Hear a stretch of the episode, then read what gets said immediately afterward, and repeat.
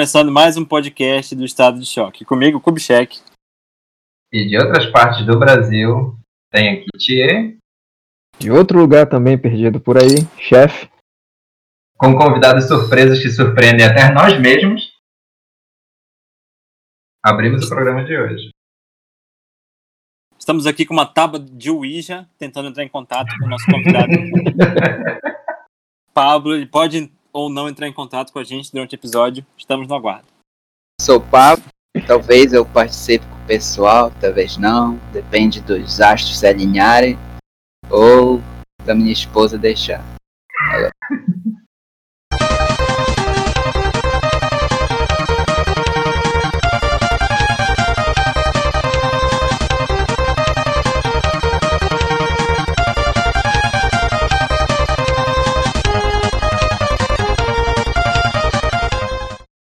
Alô, jovens, você achou que nós tínhamos sido sequestrados? Você achou que nós tínhamos sido abduzidos? Você achou que nós estávamos presos em alguma prisão chinesa? Não é verdade. Estamos aqui de volta para mais um episódio do podcast Estado de Choque. Quem me dera eu tivesse a chance de sido abduzido.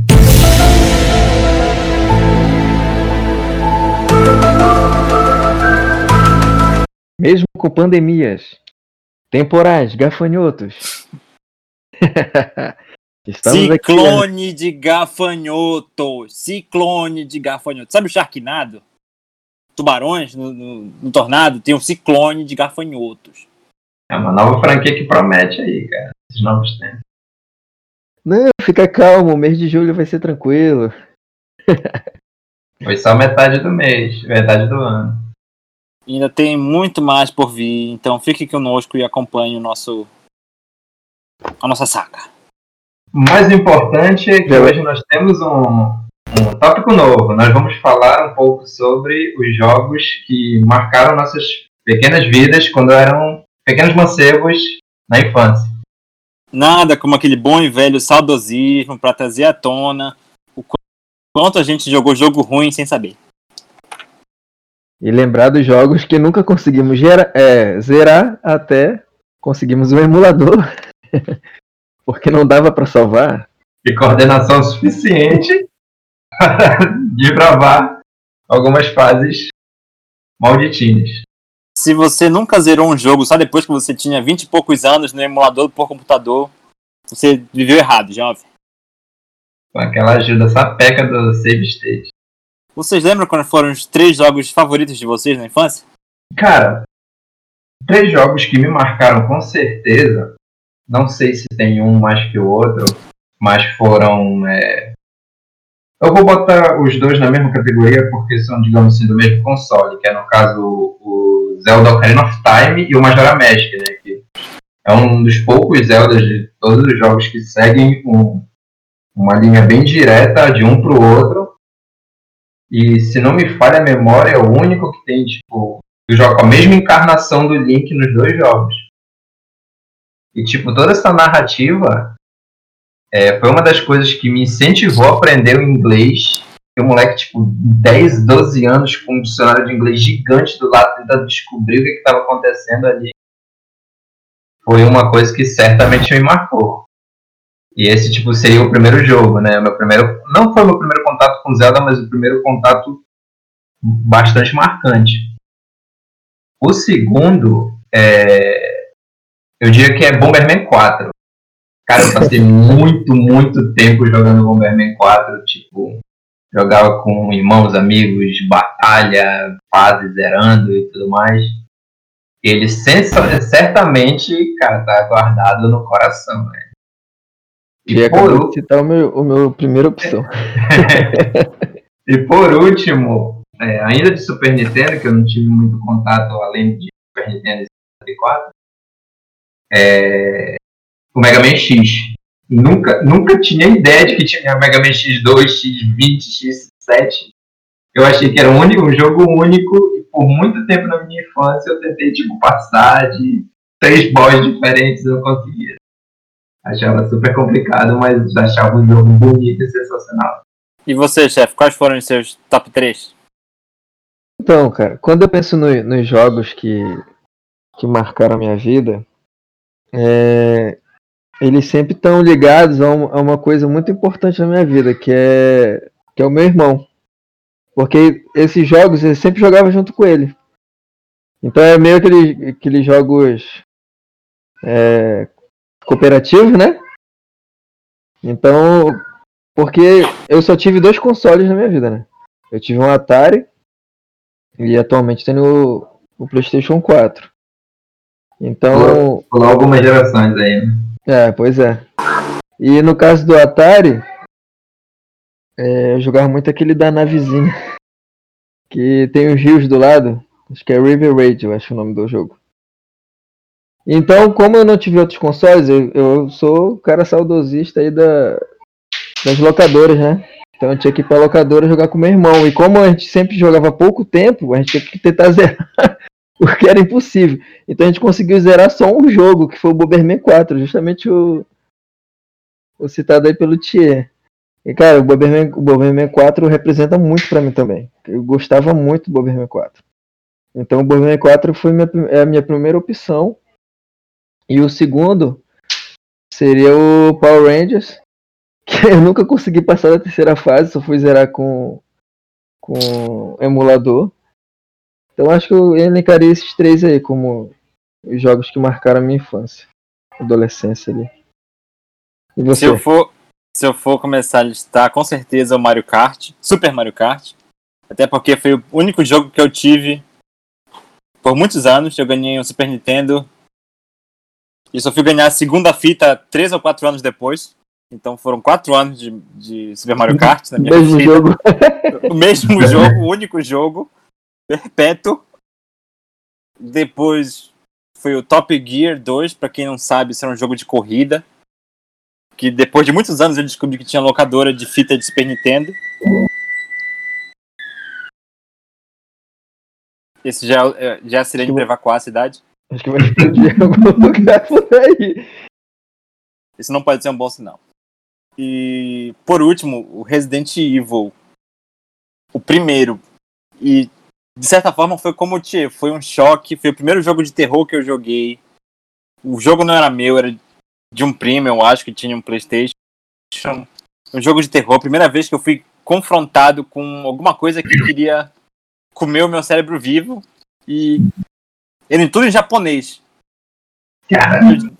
foi duplamente difícil, porque eu não sabia pra onde eu tinha que ir, não sabia o que eu tinha que fazer. Era tudo assim um mistério.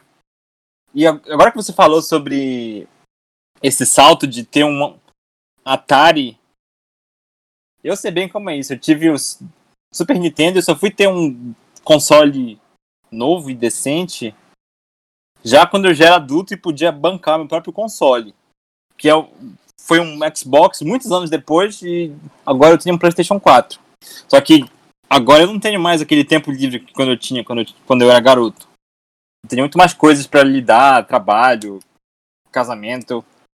Como é que você lida com essa questão de jogar no dia a dia sem, sem acabar se brigando com a mulher, sendo expulso de casa, perdendo tudo e virar mendigo e pedindo esmola na rua? Cara, eu nunca achei que aquele quadrinho ia ser tão real, que aquele lá que você tem energia, é, tempo e dinheiro. Quando você é jovem, né? Você tem muita energia, muito tempo e pouco dinheiro. Aí quando você é adulto, você tem energia e dinheiro e não tem tempo. Aí quando você é, é mais velho, você tem tempo e dinheiro, mas não tem energia. Esse quadrinho tá se encaixando perfeitamente, né? na minha realidade atualmente. E você, tia? cara, uma coisa que eu queria falar em relação a- aos jogos que foram citados aqui é que o Bomberman que foi citado por dois de nós aqui. é, eu, acho que, eu acho que foi o primeiro contato que eu tive com a franquia. E ele era um jogo que quando tu jogava de arena, tu jogava com, podia jogar com todos os personagens, né? Os, os chefes, Sim. e tinham poderes que tu usavam que eram tipo absurdos assim. E quando tu ia jogar outros jogos do Bomberman, que tu só jogava com aqueles astronautinhas que eram os protagonistas, eles não faziam porra nenhuma, cara. Então eu ficava assim, caralho, tu tava jogando com o cara ainda agora que atirava uma bazuca com a mão, velho. E A agora tu varinha mágica lá da, da menina. É, era, era um negócio de mecânica muito, muito impressionante, cara. E em relação ao, ao, ao Resident 1, eu lembro que uma vez na locadora, eu, eu pedi para jogar esse jogo pela capa que, tava, que, que era um mural que o cara tinha na parede, assim, com as capas para tu escolher o jogo. Aí eu escolhi, ah, quero esse jogo aí. Aí o cara botou lá. E tipo, eu era muito, muito jovem, eu não lembro quantos anos eu tinha e tal. Mas eu era muito novo. E, tipo, tu tá jogando um jogo que, pra nossa época, era um negócio realista, sabe? Era o Resident 1. Aí eu falei, caralho, jogo moderno? Não é um bonequinho fantasia, que a maioria dos jogos era? Aí eu tô andando pelas salas com a dificuldade que os controles eram diferentes também. Aí quando eu me deparo com um cara baixado, aí ele se levanta, vira e é um zumbi que quer me matar e me mata, porque tipo, eu fiquei desesperado, não sabendo o que fazer ali. E ele simplesmente me matou, não consegui fazer nenhuma reação. Pedi na hora pro cara tocar o jogo, alguma coisa mais tranquila. E cara, isso, esse, esse digamos, tal, é, com jogo de zumbi, foi bastante tempo. Por exemplo, Resident 3, é, eu acompanhei só vendo as pessoas jogar, cara. Não tinha coragem de jogar, sabe? E mas mesmo assim eu tinha vontade de saber da história, de ver a parada, mas eu não tinha coragem de jogar. Sabe um jogo que eu tinha medo de jogar? No Super Nintendo também, era um jogo do, do Alien. Acho que era Alien vs Predador, alguma coisa assim, ou só Alien. Você ia andando pela nave e vinha um alien assim, andando naquele jeito de NPC, de vai pra esquerda, vai pra direita, vai pra esquerda. E eu ficava fugindo do alien. Piada. O que que foi isso? Acho que o alien entrou em contato com a gente.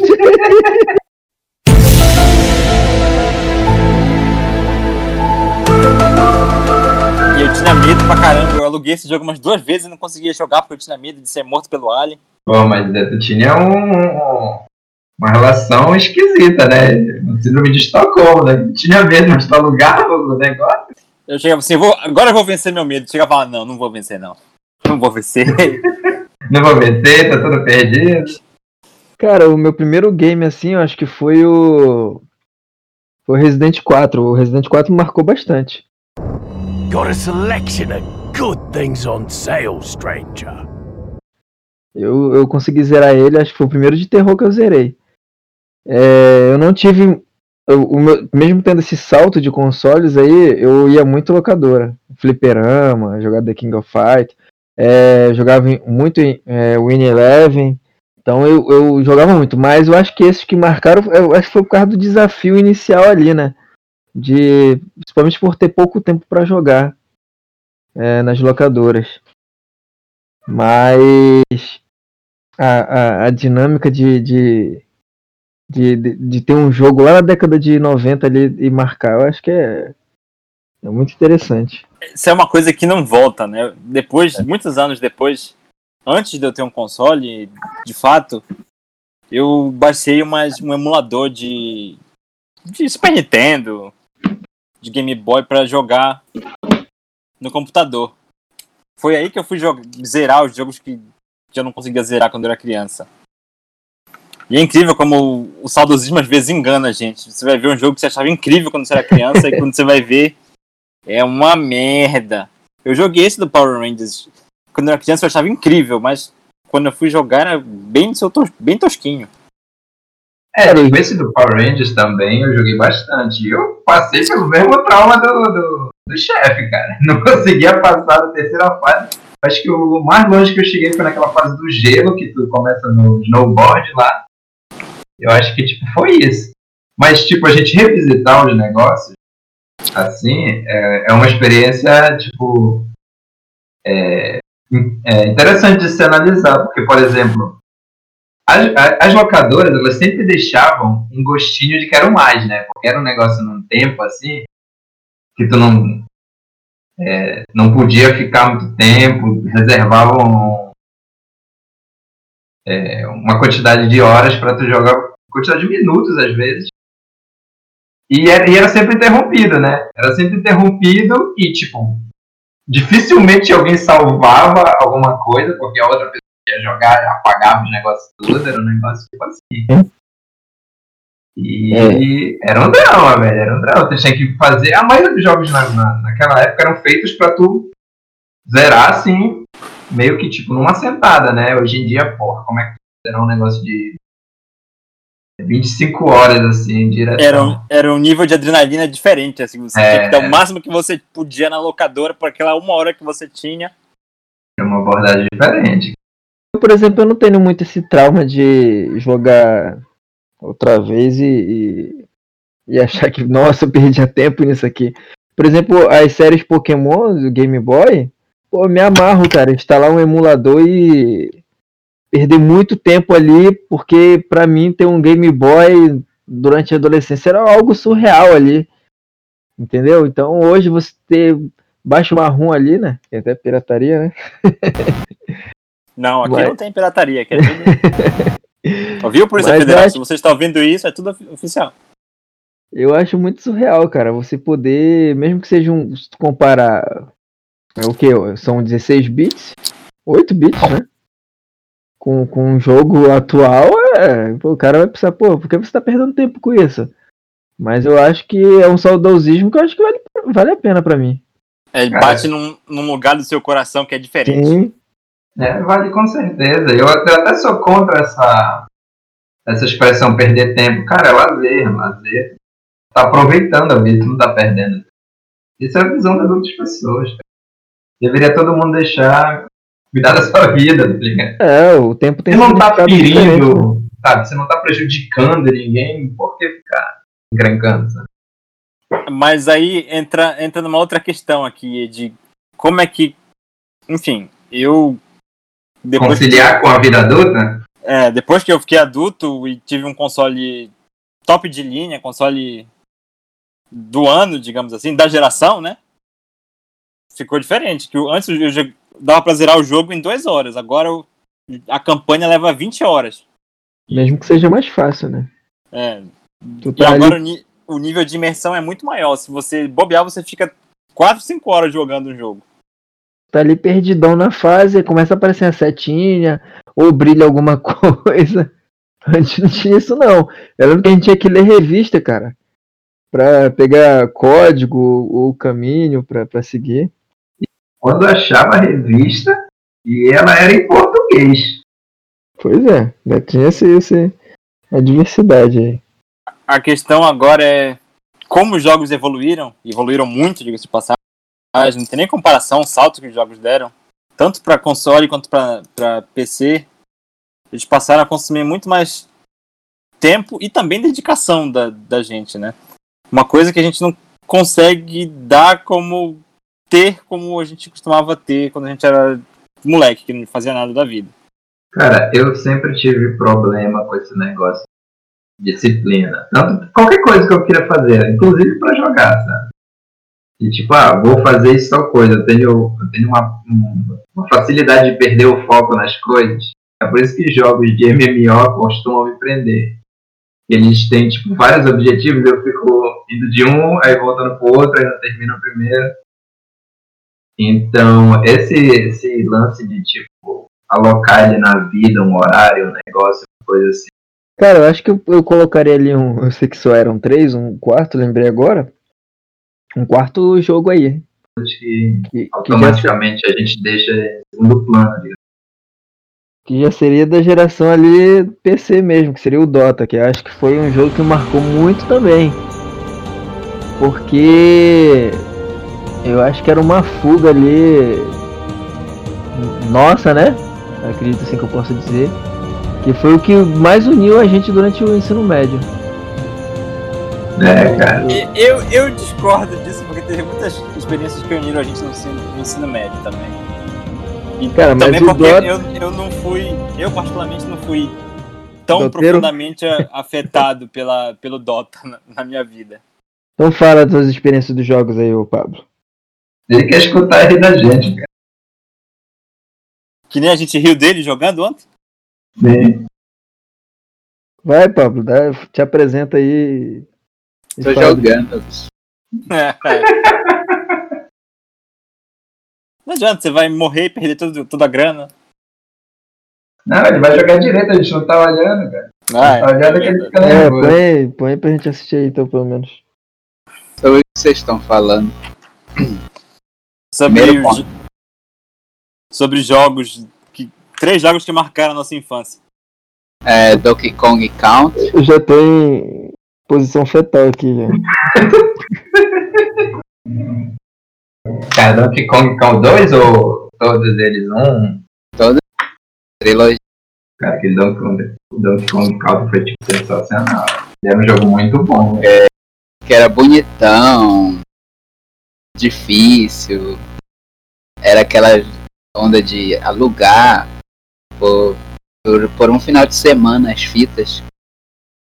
Super Nintendo na época era 30 reais, 5 Pouca gente tinha fita, aí a gente alugava por um final de semana.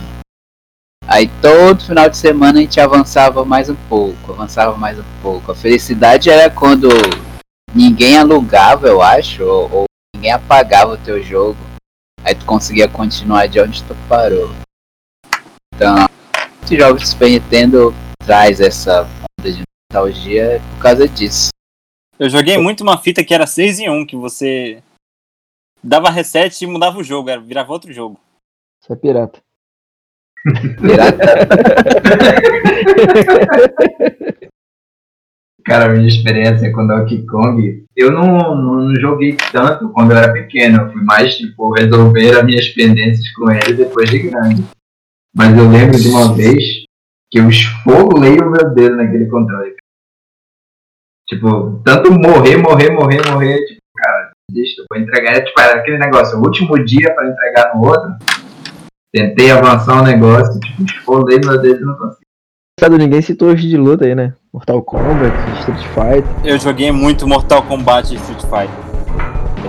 Alugado, assim. Eu lembro que eu era- nas fitas, Eu era na viciado no. Ultimate, cara. Mortal Kombat, cara, eu gostava de Killer Instinct. Pô, aquele Sting era maneiro também, cara. Que fim, que fim levou o Killer Instinct que morreu como franquia?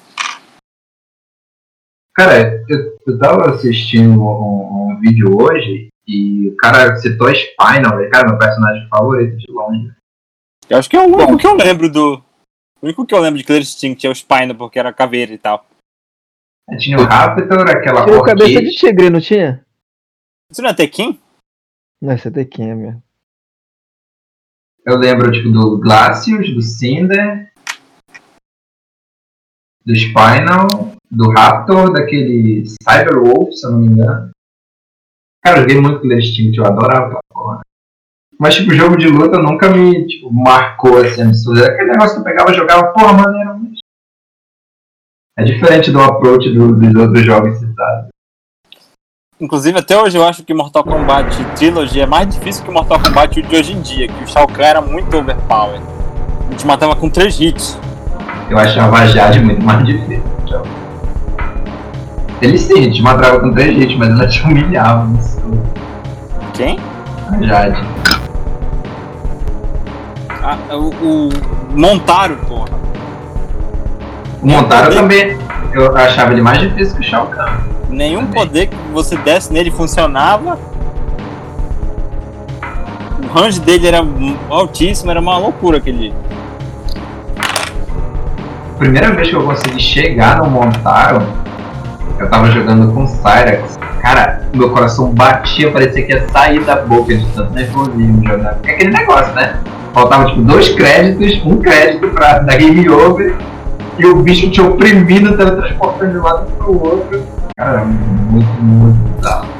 Eu jogava com o Noob Saibot, eu só. Eu ganhei tantos adversários fazendo só um macetezinho lá dele e chegava lá no Montaro e isso não funcionava. Nenhum, nenhum poder fun- Eu funcionava. só, eu só jogava com o Liu Kang, cara. Era o deus do Zacuda absurdo, Montaro, velho. Aquele macetinho de baixar ele. E chamar o, o. Tinha aquele ultimate do Fliperama. Friendship. Ah tá, o Ah, tinha, tinha um. Tinha. Tinha um mortal que era com fliperama também, que jogava fliperama em cima do cara. Isso, isso aí. é o Friendship. Não, não era Friendship, era um Fatality. Não era Fatality, era Fatality. O Friendship, se eu não me engano, tipo, apareceu o fliperama e virava o Raiden, eu acho, alguma coisa assim. fliperama caía em cima do carro. E agora, nos tempos atuais, como estamos todos basicamente isolados em casa, não saindo para lugar nenhum, passa mais tempo jogando. Eu, particularmente, estou passando muito mais tempo jogando do que eu jogava antes. Mesmo tentando dividir o tempo com outras coisas. Jogando mais online com os amigos. Eu acho que eu nunca joguei tanto assim online, nem quando eu era moleque. Nem Ah, no auge. Tu é o único, como tu citou ainda agora, que não jogava, que não participou das nossas aventuras em mundos fantásticos. Eu ainda. Eu lembro de ter jogado Ragnarok com vocês e. Só que Lineage. Ragnarok e Lineage, mas Lineage eu não curti. E Dota eu joguei um pouco, mas como eu nunca fui bom de Dota, acabei não me envolvendo com Dota. Cara, mas Ragnarok tá aí, um jogo da, que marcou a adolescência foi Ragnarok, cara. Foi, pô, acho que foi o meu primeiro contato com MMO, velho. Eu joguei muito Ragnarok. Quem jogava muito Ragnarok também era o. Um cara aí do clã, né? O mais baixo de todos? Aquele qual não, não pode ser citado. que anda por Matagas. Ah, esse? Ah, ah, é verdade, é verdade. O. o vulgo professor. Conhecido somente de alcunha de professor. É, conhecido exatamente pela alcunha de professor. Por motivos pelos quais não podemos citar. Professor Radão. E sinceramente eu nem quero citar os motivos. Um dia a gente traz ele aqui no podcast pra contar as histórias da vida dele, dos matagais, das obras, dos prédios em construção. Cara, a gente literalmente vai ter que fazer uma headshot.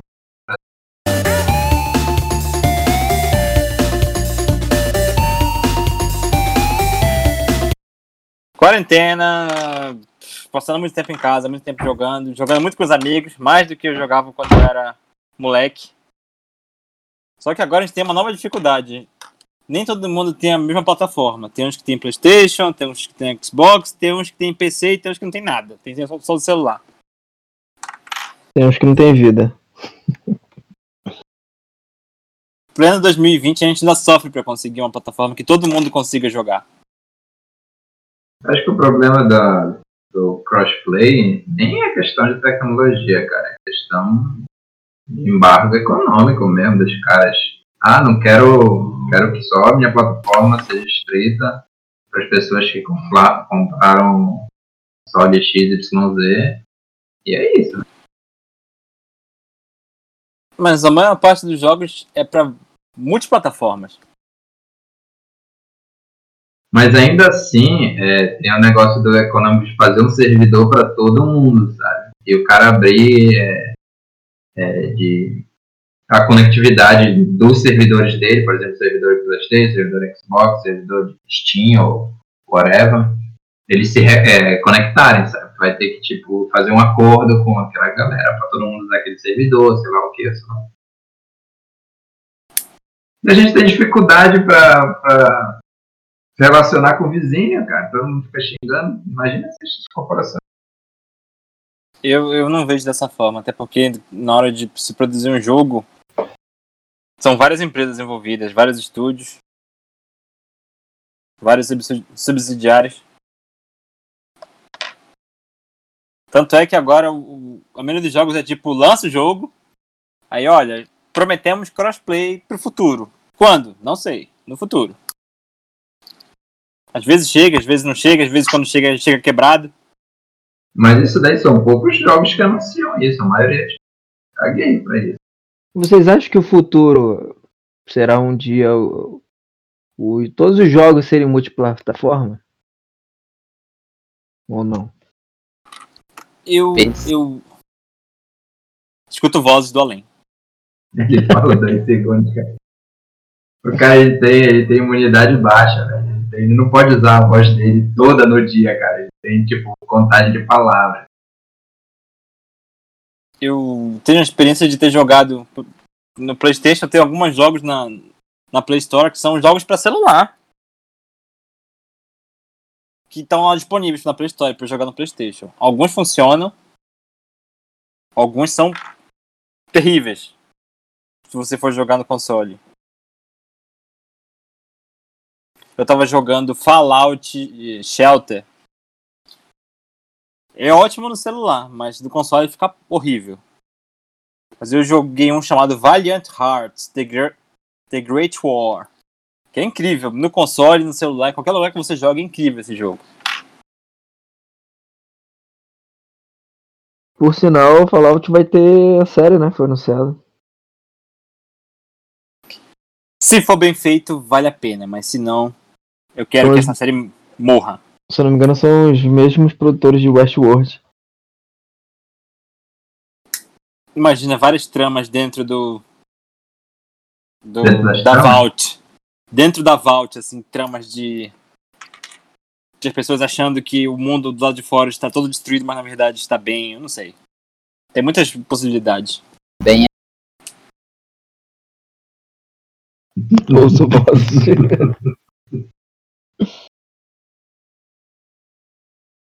Ele fala, mas ele deve estar jogando, pegando caixa e porra, não dá pra falar agora. Cara, sobre o, o Fallout e o Westworld, foram duas coisas que eu desconheço. Fallout tinha tudo pra ser uma série de jogos assim emblemática, mas Pra mim a série quebrou no Fallout 4 e morreu no Fallout 78, que era pra ser o, jogo online, só que não tem nada dentro do jogo. É tipo aquele No Man's Sky quando foi. Não, é- não, não é Battle Royale, não é não é cooperativo, não tem missões, não tem nada. E também não tem jogadores suficientes online dentro do jogo pra tinha nem? NP, não tinha nem NPC. É um mundo desolado, né? É o, é o, é o simulador perfeito, né, velho? pensando desse jeito só se for mesmo, porque eles fizeram um mundo desolado que não tem nada. Absolutamente nada. Viva a experiência real de estar vivendo num mundo pós-apocalíptico. Tem jogos que você consegue jogar uma campanha com seus amigos. Tipo Skyrim, Dark Souls.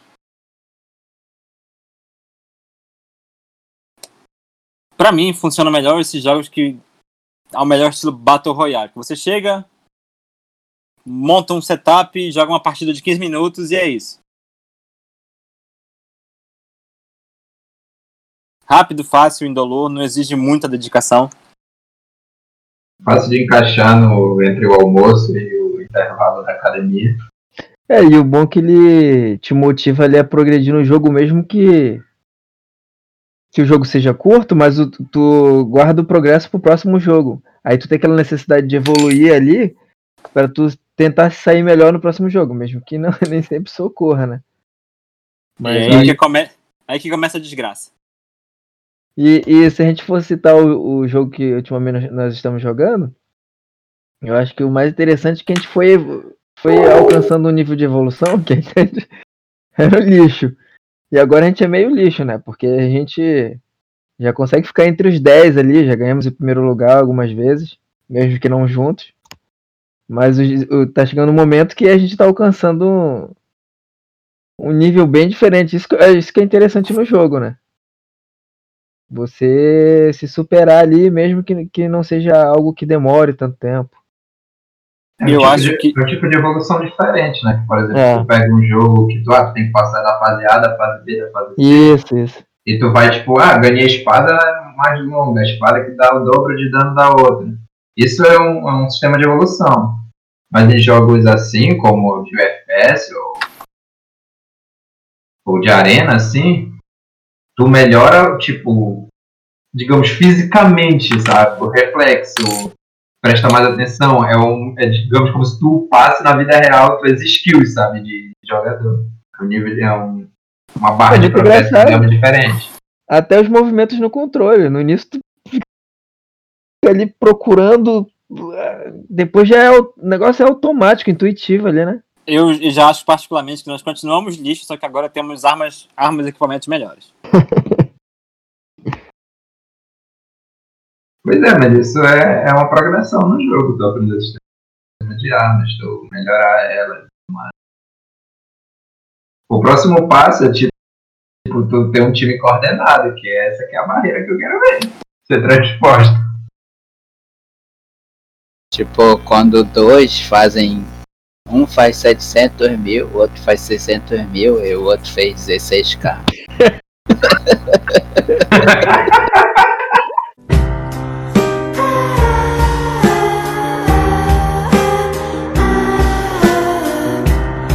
Tá, tá me zoando, mas hoje a gente ganhou só, no- só nós dois, né, jovem? Eu, eu tava esperando alguém se entregar. Porque ele falou e eu tava vendo quem tava rindo e quem tava calado, que eu não faço ideia do que falando. Tá rindão, mas a gente ganhou hoje só com dois. Só porque eu peguei a grana final. E falaram que o jogo ainda quicou o outro, que era o, que era o peso da mochila. Pra pegar meu dinheiro, cara.